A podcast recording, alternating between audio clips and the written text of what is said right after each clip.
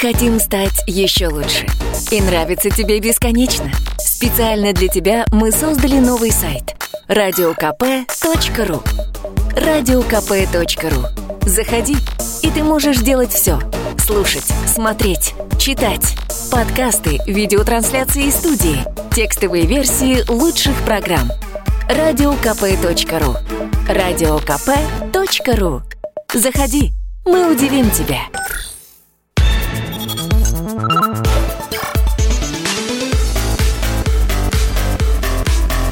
Программа «Главное вовремя».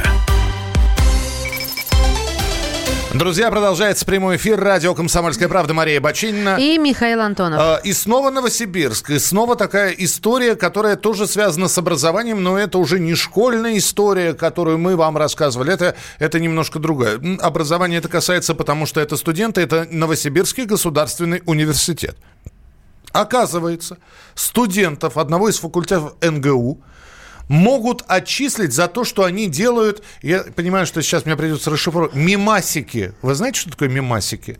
Расшифровывай. Это смешные картинки с одногруппниками и преподавателями. Значит, студенты, первокурс- э, первокурсники физического факультета ор- придумали группу, создали сообщество в социальных сетях, э, делают фотографии, придумывают к, ним, э, к этим фотографиям смешные нелепые подписи. Кому-то не понравилось. У нас... Ну, э, например, давайте как пример, допустим, фотография с полным молодым человеком. Видимо, это один из студентов факультета. Молодой человек танцует, рядом не очень такая подпись, содержание следующее. Смотрите, ну что-то в духе, да, я я не дословно. Смотрите, толстый мальчик танцует. А на заднем плане там другой студент, который возмутился моему, ну вот и, и так далее, и так далее. А, Дело в том, что а, большинство шуток, которые есть в этом сообществе, они понятны исключительно учащимся. Ну, потому что это посвящено преподавателям, каким-то моментам, о которых знают именно участь- учащиеся именно этого факультета, но так, чтобы отчислять за карикатуры, ну, будем называть мемы карикатурами уже, так, чтобы было более понятно. Аспирант физического факультета на Новосибирского государственного уни- э, университета Дмитрий Кудашкин с нами на прямой связи. Дмитрий, здравствуйте. Здравствуйте. А, Здравствуйте. Здравствуйте, На, Дмитрий. на ваш взгляд, можно это назвать э, карикатурами, то есть сатирой, или это травля? Ну, в каком-то смысле это можно все-таки назвать и травлей. Это в зависимости, конечно, от отношения. Но если человек, я думаю, обиделся на это, то можно это назвать травлей. Ну, человек А вот может студент, обидеть... который- да. Ага, так. Ну, в любом случае, шутка обидна, если на нее обижаются. Вот так, скажем. А, ну, я скажу, что да, студент, который был на картинке с толстым мальчиком, да, он жаловался, но после его там буквально одного запроса эту картинку удалили. Вот. Но здесь вопрос. Я знал, например, нескольких артистов известных, которые обижались на дружеские шаржи, которые были нарисованы, где они были там с большими зубами, э, с, с- с- с- с другими лицами. Ну- Здесь все зависит от человека, обижаться на это или нет, или не обращать внимания. Тут вопрос в том, что у НГУ есть некоторый устав. В Так. этом уставе есть такой пункт, что если вы используете символику факультета или университета без разрешения от этой использования, на использование этой символики с нецензурной бранью, как, например, это было в этой группе, то это влечет за собой некоторое дисциплинарное наказание. Другой вопрос, соразмерно ли вот то наказание, которое пред- предложил деканат физического факультета, совершенному деянию. А, а устав, Собственно, а вот- устав факультета кто принимал и какого года этот устав, если не секрет? Устав 2017 года Ага. принимали его, получается, ну вот все проекторы, которые и совместно с профсоюзом студентов и студенческим советом. Простите, давайте говорить откровенно, уважаемый Дмитрий. Если я в, в курилке или э, выйдя в, э, во двор Новосибирского государственного университета, общаясь с друзьями в компании, громко произнесу, что преподаватель такой-то чудак, ну вы понимаете, какое слово я сейчас заменил словом чудак, да, и э, э, это, это громко будет. Меня тоже за это могут уволить, потому что, дескать, э, вы, вы понимаете, что э, такое ощущение, что у вас существует цензура, причем с самых жутких советских времен. Ой, ты прям нагнал. Но А, я, я на- нагнал жути, ну, да. Не называл это цензурой, потому что ну, мы сами-то шутим про факультеты, про сотрудников, которые там работают. Мгм. Собственно, у меня такая же группа есть ВКонтакте, где мы шутки эти выкладываем, но более, может быть, не в такой жесткой форме, мягкой. Да, я пони- Ну, понимаете, вы выйдете- здесь, выйдете громко скажете, конечно, вряд ли. а, понимаете, есть здесь ведь есть. Вся, вся Да. система просто заключается, ве- весь, э, весь э, шум вокруг этой истории заключается только в том, что э, преподавательский состав своими угрозами добьется того, что появится снова ВКонтакте уже анонимная группа, и вы просто не будете знать, кто это будет делать, и, и, э, грозить отстранением некому будет. Просто буду- будут анонимны и более злые фотографии или карикатуры. Ну, собственно, да, вот вчера про это был разговор, на- была встреча деканата со студентами, там более 150 человек, по-моему, участвовало, и это все очень долго обсуждалось. Принято, да, Спасибо. спасибо. Да, спасибо, Дмитрий, спасибо, что были с нами. Но э, очень хотелось бы узнать, чем история будет э, закончиться и будет ли она доведена до конца. Дмитрий Кудашкин, аспирант физического факультета НГУ. Я бы все-таки на твоем месте не горячилась и не называла бы эм, вот мемы а, карикатурами. Шаржами уж тем более. Так. Потому что у шаржи и карикатуры есть какие-то свои э, художественные законы. А мемы, мне кажется, это что-то такое злобное, зубастое, анонимное. Нет. Почему нет? Ну, совершенно нет. Например, э, мем с Киану Ривзом. Он грустный, сидит и кормит голубей. Это, это мем. А, мем, а, знаменитый мем-видео, когда ты хочешь а, проиллюстрировать что-то, э, берется мем из какого-то мультфильма, вот это поворот, вот это мем. Мне кажется, мем это больше все-таки для злорадного какого-то смеха. А, Ну, когда еще за мемчики э, грозят э, отчислением, генеральный директор МДК или МДК, крупнейшего сообщества ВКонтакте, Роберто Панчвидзе с нами на прямой связи. Роберто, здравствуйте. Здравствуйте. Ну вот, Здравствуйте. да, я, я, вот как вы относитесь к мемам, а тем более к угрозам а, а, или к возможности отчисления студентов за мемы на одногруппников и преподавателей? Ну, я вот подслушал вас только что и услышал, что есть такое понимание, что типа мемы это э, злорадный юмор. Я, конечно, вступлю в защиту, скажу, что а, юмор может быть, как и мемы, могут быть э, разного толка. Я вижу, я видел мемы, которые делали ребята, и не, не нашел в них, ну, как, э, как специалист в злорадном юморе, ничего такого э, злобного. Там были шутки про доширак, про какие-то там пары. И я не вижу вообще причины, не знаю, даже выговор делать студентам, потому что, по-моему, это просто выражение, как бы, ну, выражение мысли, способ. Ну, то есть такое мысли. своеобразное чувство юмора, никого не обижающее, не оскорбляющее. Да, более того скажу, что типа, такие группы есть в, ну, в каждом университете, в каждой группе, и там они выглядят иногда даже более жестче. И мне как бы странно, что вообще сейчас обратили внимание на это.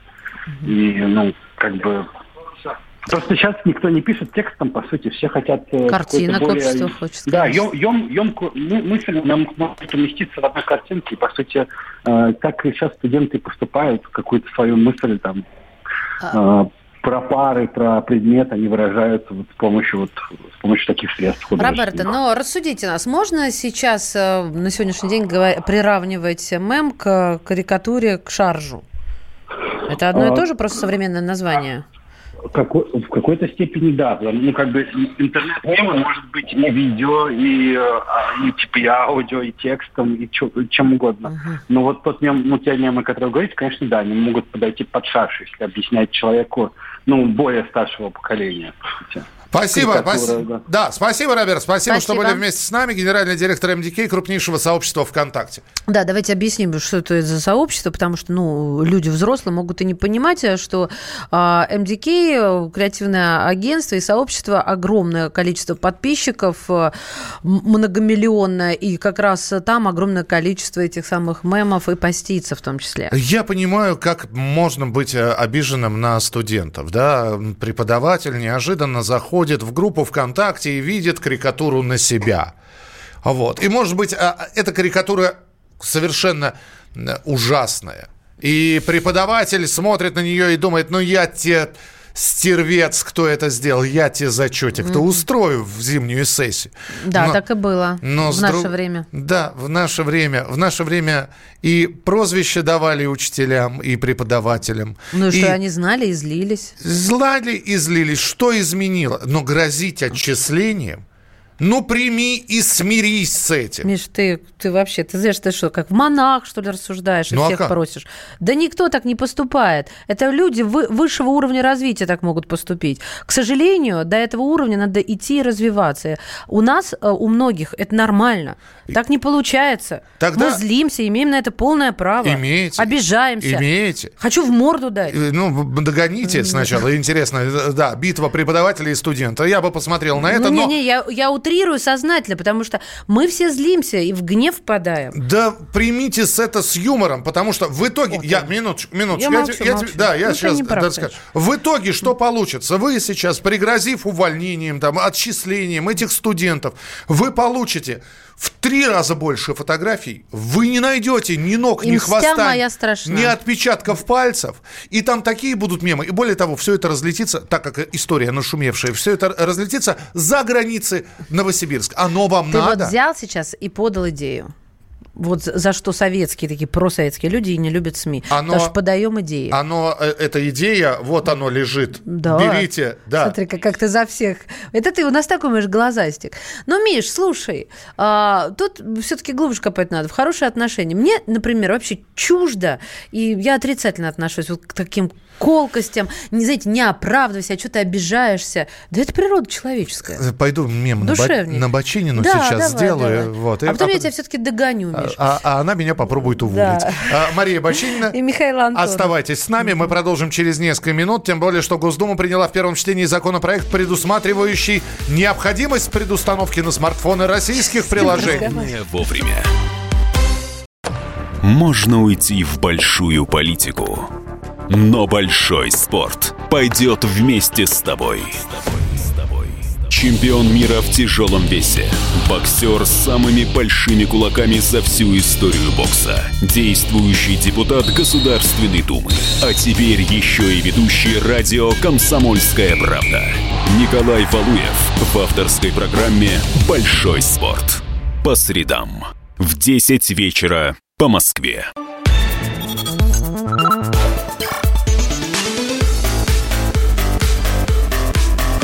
Программа «Главное вовремя».